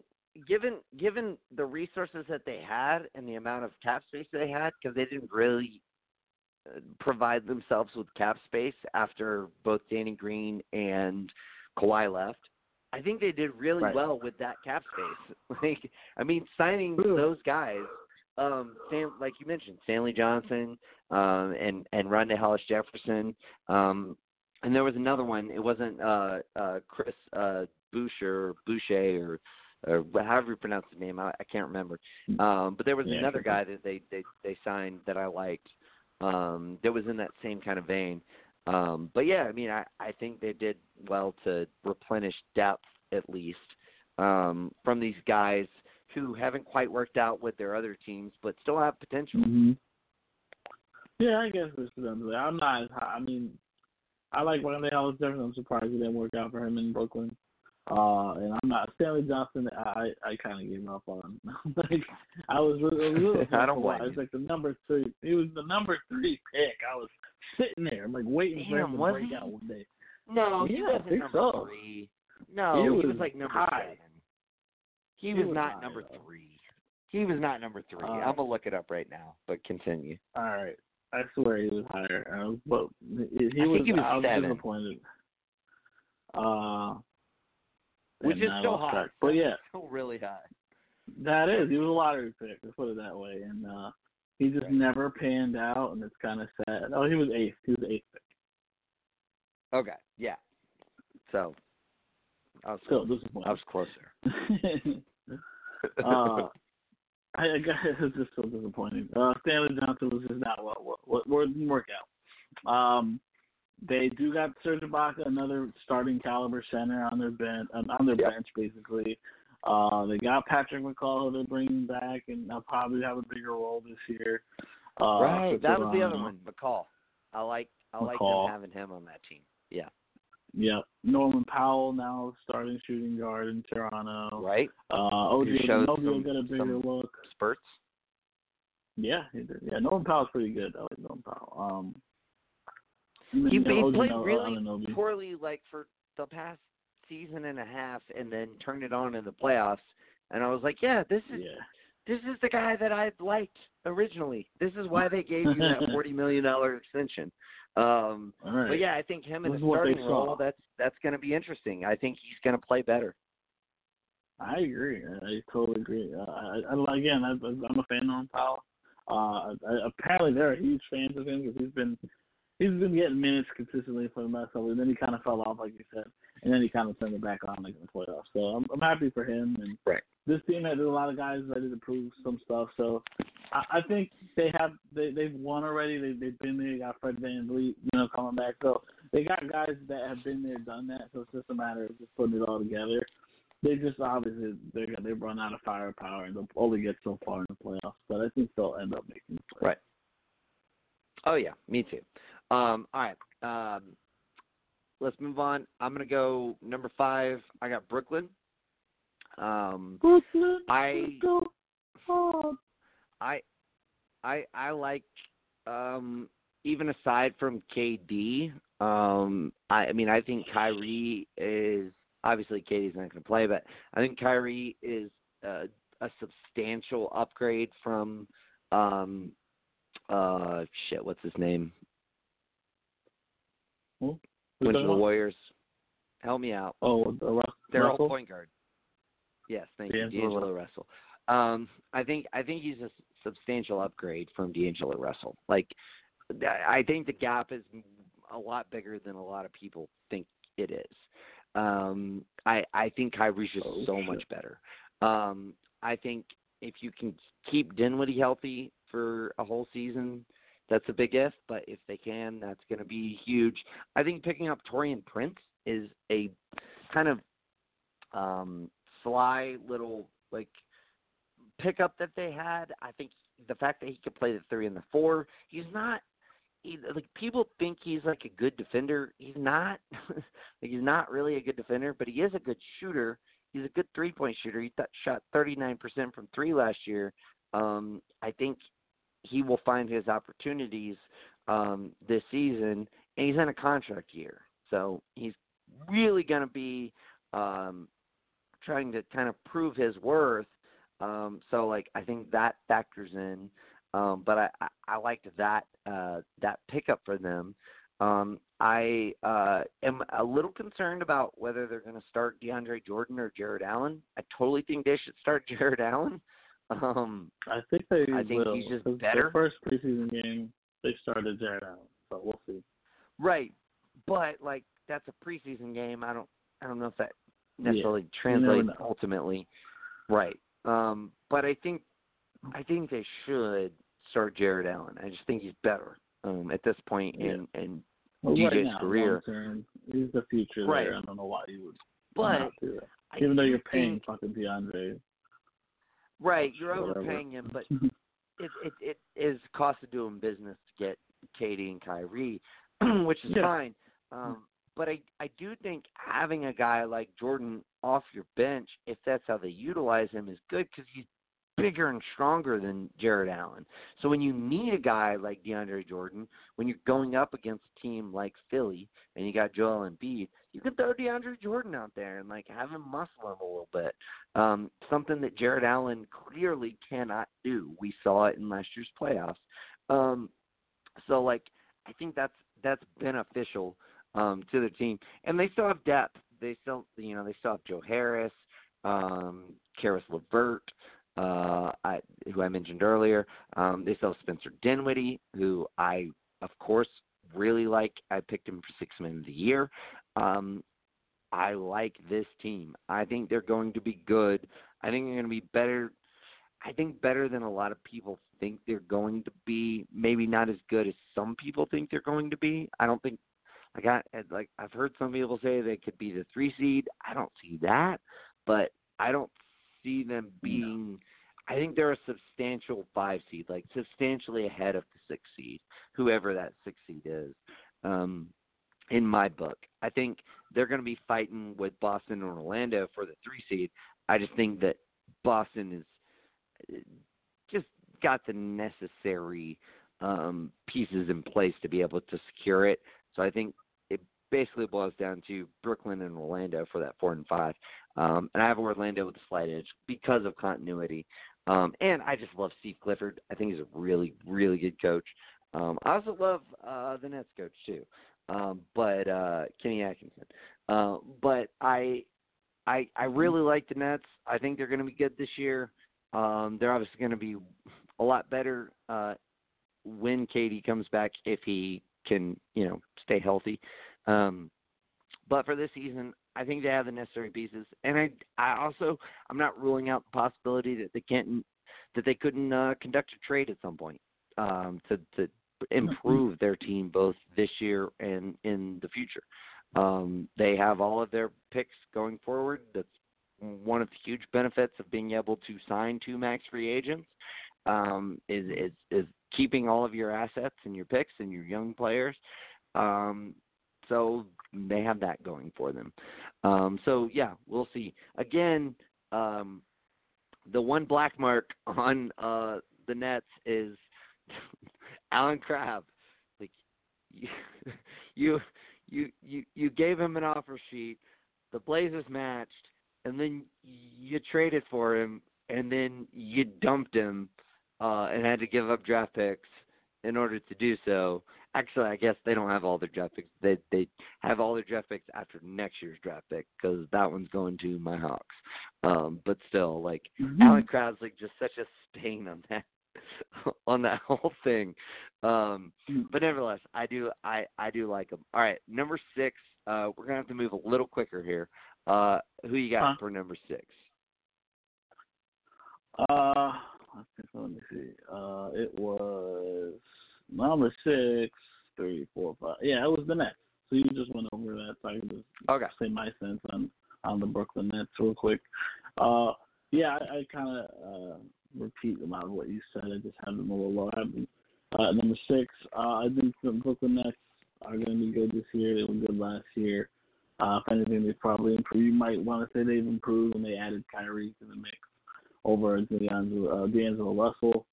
Um, they added DeAndre Jordan, so they had you know more firepower off the bench or, or in the starting lineup, depending what whatever the fuck they want to do. Um, Caris LeVert. I like Joe Harris. I like um, depending what they end up doing at power forward with either Crooks or, or Prince at power forward. Uh, we'll see.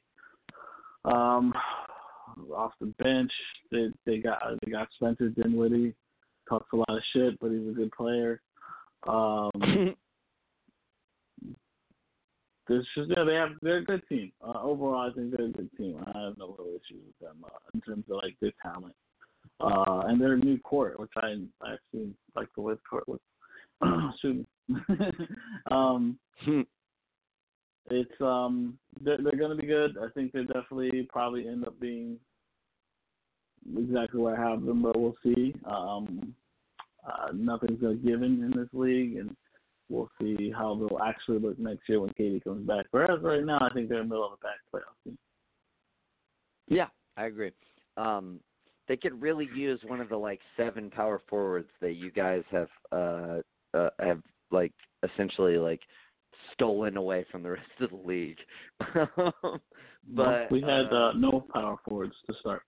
Well, no, I know. I'm just saying, like they they really they don't have a legit power forward. They could actually really use any one of the Knicks' really Power. good power forwards. I mean, you have a ton Yeah. of really good power forwards.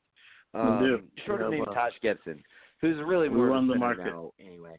Taj, Um, good, bro. Don't don't play it. Taj is uh, really good. yeah, but like I, He I can don't even- think he helps the. He can shoot I don't think he helps the Nets though. no, he uh, can't. no, Don't- probably it- not. No. Um, but like maybe Bobby He Portis can. Um, and like uh Randle obviously like eh, like made a point to improve that. Um, Marcus Morris, like there, there's a lot of guys on that Knicks squad that the Nets could like look at and be like, yeah, we really use that fucking guy. Um, like Yep. I. I think Sure. there's a lot of teams out there, honestly. I think I I really I fucking cross my fingers and I hope that the, the the Knicks are able to trade one of those guys, at least one of them, um, Well, there's definitely going for to be late first round pick. As long as it's not glad- the Nets, I'm dude. fine with it. I just look at I look at a team like look, look at a team like uh Portland. They got no forwards, none.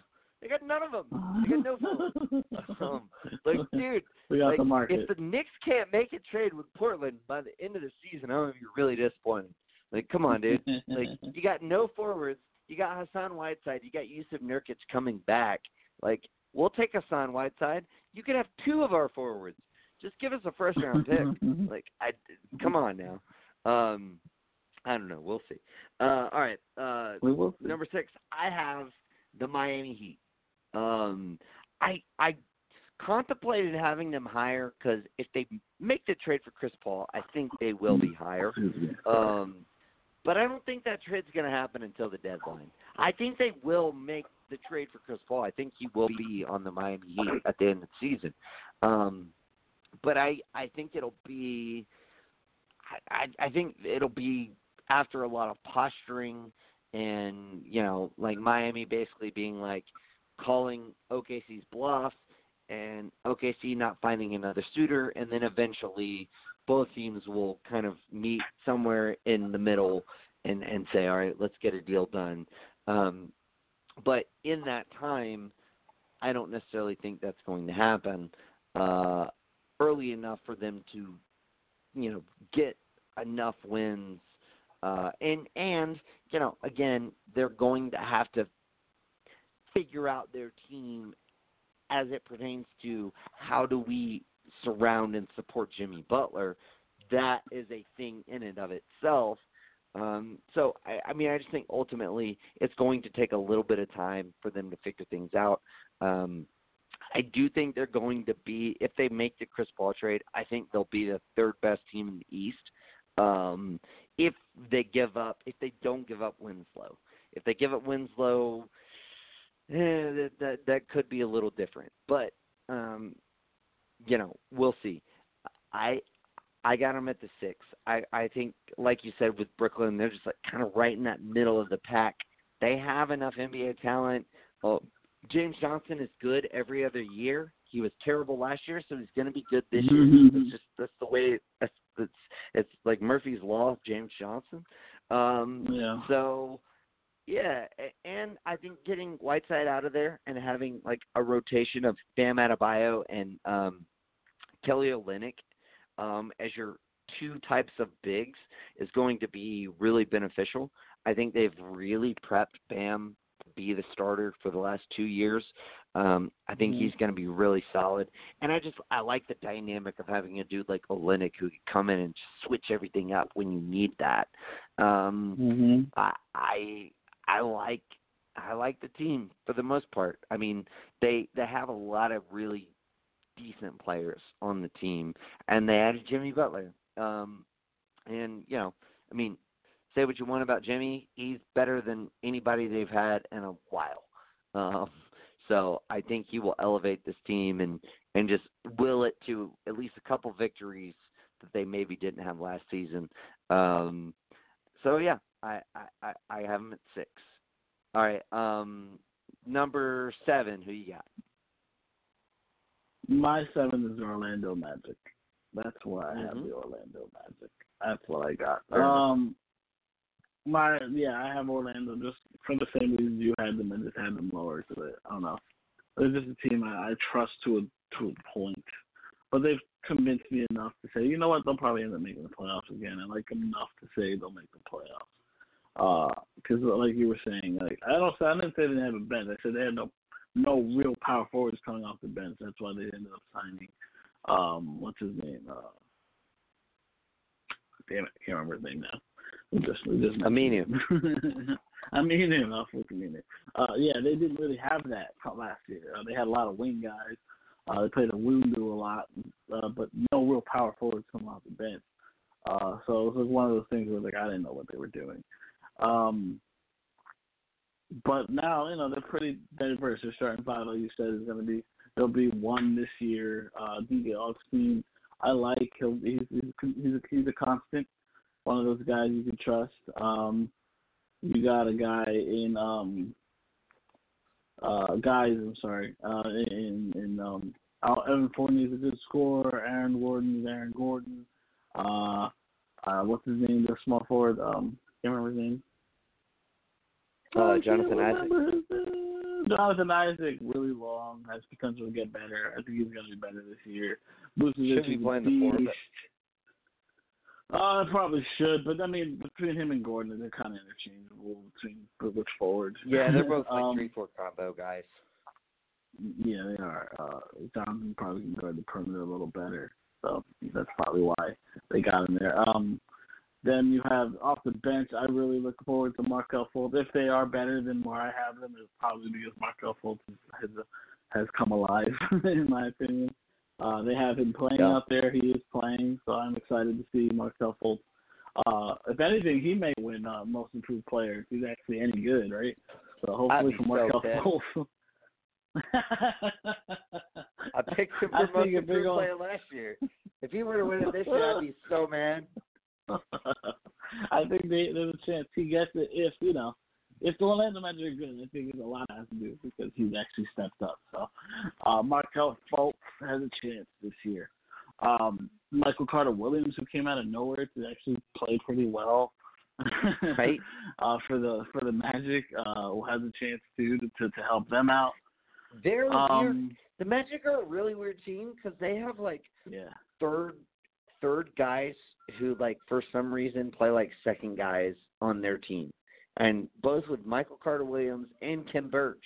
Khem Birch was a third center and like last year he fucking played great down the stretch for them and Michael Carter Williams Mhm. did the same thing. It's like you look at those two guys and you're like, Yeah, those are that's a third point guard and a and a third center on on your roster. But like they didn't play like it. They played fucking great. They outplayed both of their well, I mean, obviously Fultz didn't play for them down the stretch, but like uh and Bamba was hurt, but like both those guys played really great.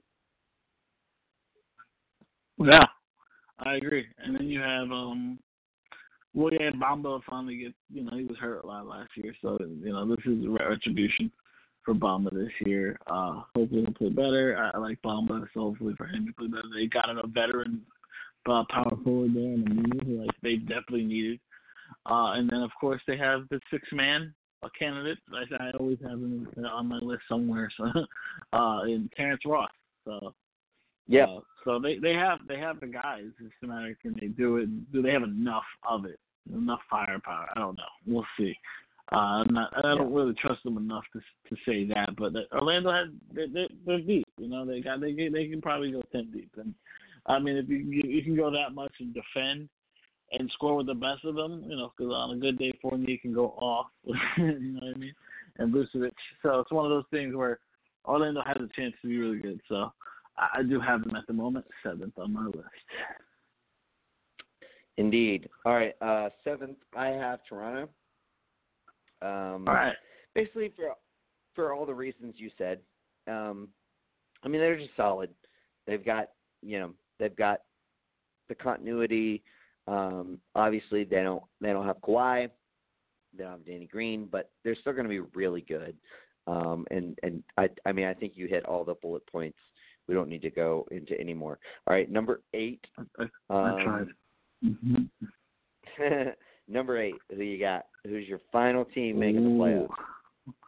My final team making the playoffs is the New York fucking Knicks. You're That's right. You so heard stupid. me.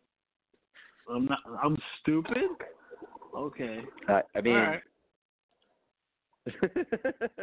I I guess maybe I shouldn't.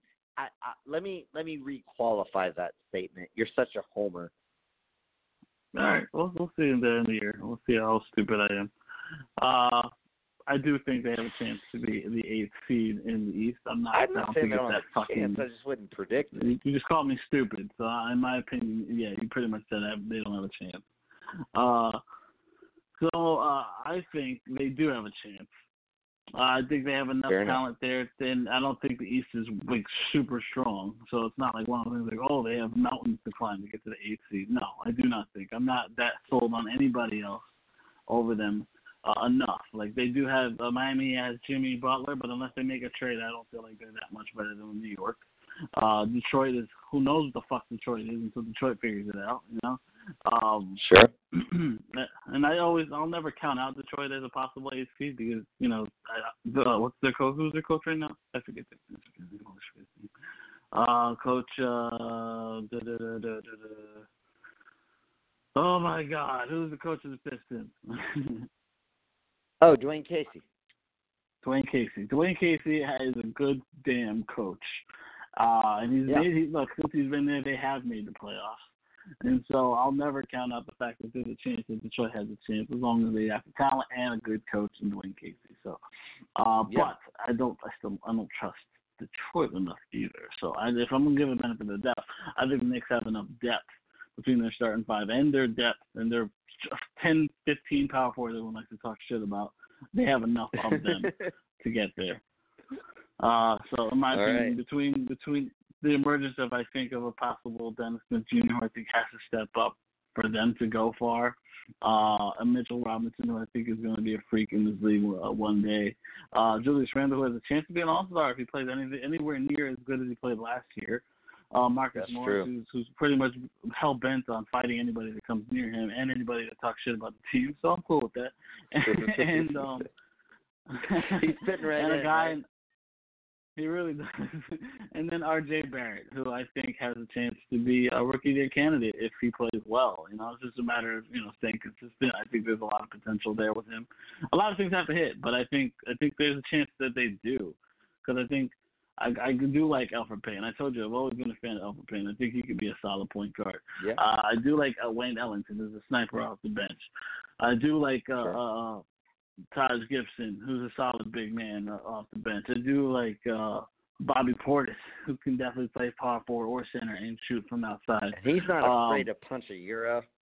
And he will also try fight you if you come near him. Uh, and then of course is our boy Kevin Knox, who has looked a lot better so far this year.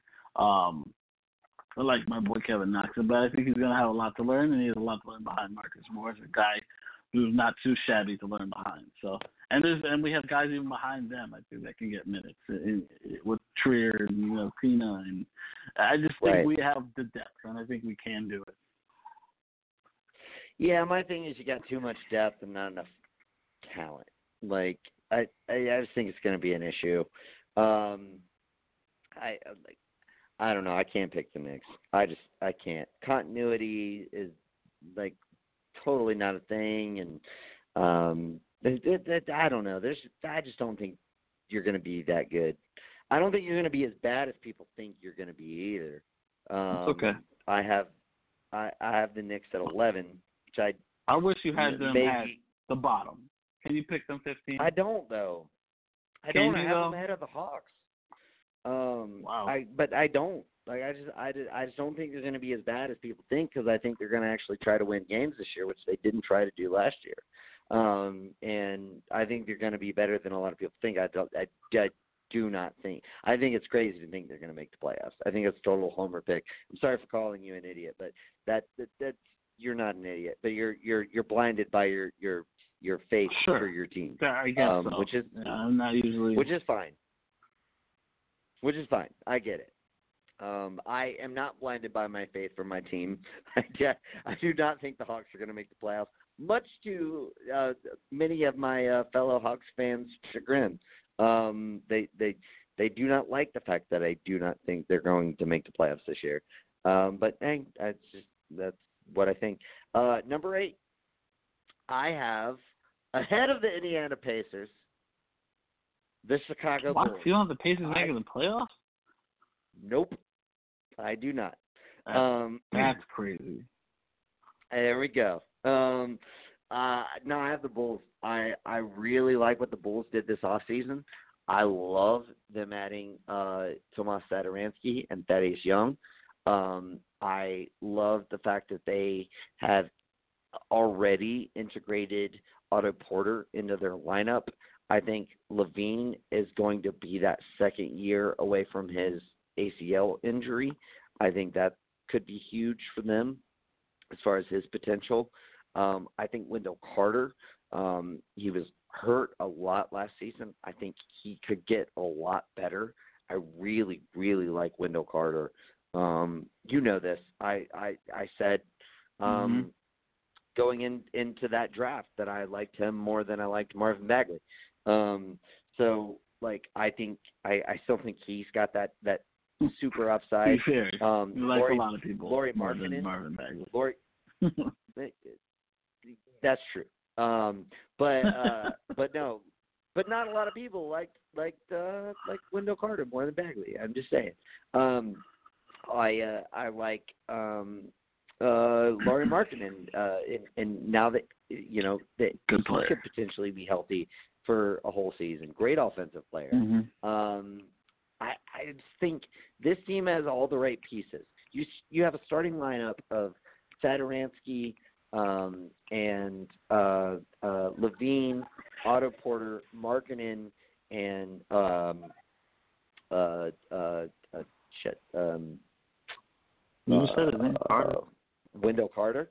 Thank you. Yeah. Uh, and then and then you have the the key bench components um, who who are getting like equal minutes to starters uh, with um, Thaddeus Young, who's just like really fucking great defensively. I don't think his his defensive uh, abilities get enough shine.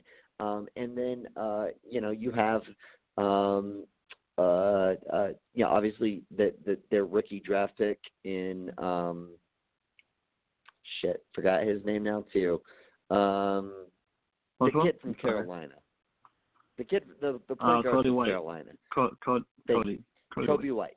Um, Coby. White, like. I think- I said I Coby. think he's gonna he's gonna uh, give be given the time uh, because they have Satoransky. I think they have this like perfect transition period set in place got for. Coby White. Like they have Satoransky, who's going to be their starter this year, and then Coby White's going to come off the bench, and then over the three the the three year contract that Satoransky signed, um, some point in that contract, um, White is going to be able to take over the starting job.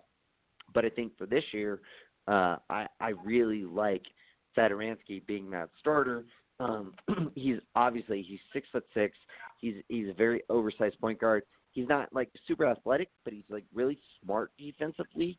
Um, Yeah. and like he, he they had some really great run when John Wall was out with him as their their starting point guard and they never really embraced it like Washington they never really embraced him uh and Right. I think Chicago is going to do so and I think it's going going to have huge benefits for them um I just I really like this team. I think it's the perfect to me this is last year's Kings. They've added the right pieces. I think their young pieces are going to grow, and I think they're going to be able to make a run. Now, maybe they end up being the nine or ten seed, um, and they don't end up making the playoffs. Similar to the Kings last year, they were the ninth seed. They didn't make the playoffs. Um, but I think that given the way that the East is and how weak it is, um, I think they could find themselves making the playoffs. Um, uh, not easily per se, but I, I I think it's well within reason um, for them to make the playoffs. Um, so yeah, I like them. All right, uh, I'm gonna I'm gonna go ahead and, and delve into my number nine, which is the Indiana Pacers. Um, Okay. I don't think they're going to make the playoffs this year. I've got a n- number of reasons why. Uh, Oladipo is hurt uh, going into the season. There's no timetable for when he's going to come back. Um, no one really knows.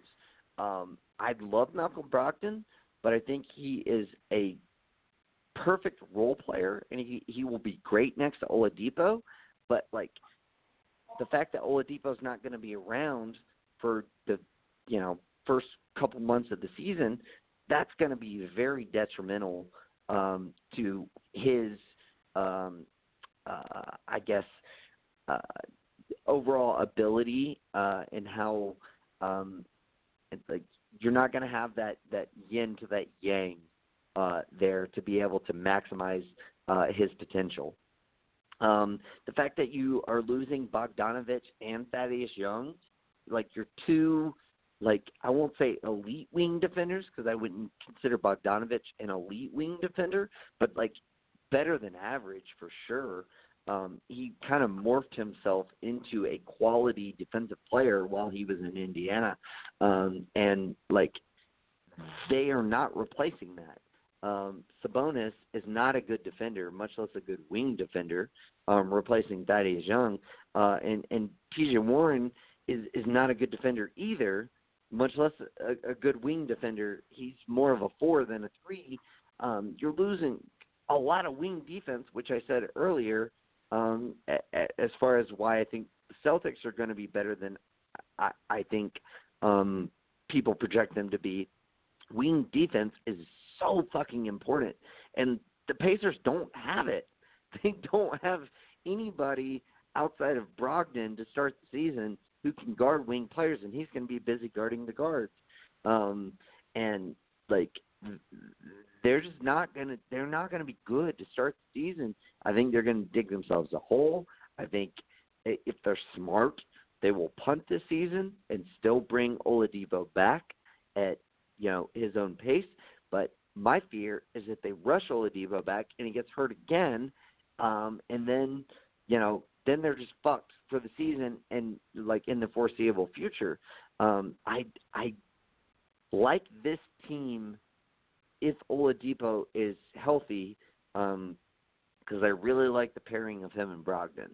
I really don't like their forward positions defensively, um, and I think it's going to really hurt them uh, in in you know this season and maybe even in the long run if they if they can't figure that out. Um, I just think losing Bogdanovich and Thaddeus Young is going to be a much bigger hit than people project it to be. Um, and I think it's only fitting that you know I was that one guy on on that on that hill saying the Pacers are going to make the playoffs when no one else thought the Pacers would make the playoffs, and now I'm saying Pacers aren't going to make the playoffs when I'm the only guy saying the Pacers aren't going to make the playoffs. So fuck it, I'm rolling with it. Um, I don't think you're going to make it, man. I I think you're going to be I think you're going to be um I think you're going to be the ninth seed. We got 90 seconds. So, um 90 seconds. Yeah, uh I got uh Detroit 10, New York 11, Atlanta 12, Charlotte 13, Washington 14, Cleveland 15. Uh run through your 9 through 15. I had Miami 9, Detroit 10, Chicago 11, uh, Atlanta 12, Cleveland 13, Washington 14, Charlotte 15. Yeah, so we're pretty much the same down there. I think Miami's going to make it. I think Butler will kind of will them. I was I was a little skeptical of that, but I, I and I think they're going to make a deal that'll that'll like boost them throughout the the course of the end of the season. But anyway, Yeah. we got to wrap it up here. Fucking the the fucking timer and fucking Daryl Morey, uh, spoiling our. uh we would have had so much more time if it wasn't for Daryl Morey. Um, but anyway, uh, this was a fun show, man. Uh, I really enjoyed it. Uh, we're gonna get uh, obviously break down the Western Conference next. Uh, probably gonna do that with Luke on Thursday. Um, but yeah, uh, as always, Cool. uh, super fun. Uh, Yep. Always enjoy having you on, Joel. And uh, Yes, we'll uh, we'll catch y'all on Thursday. Uh, but until Yep. then, peace. Peace.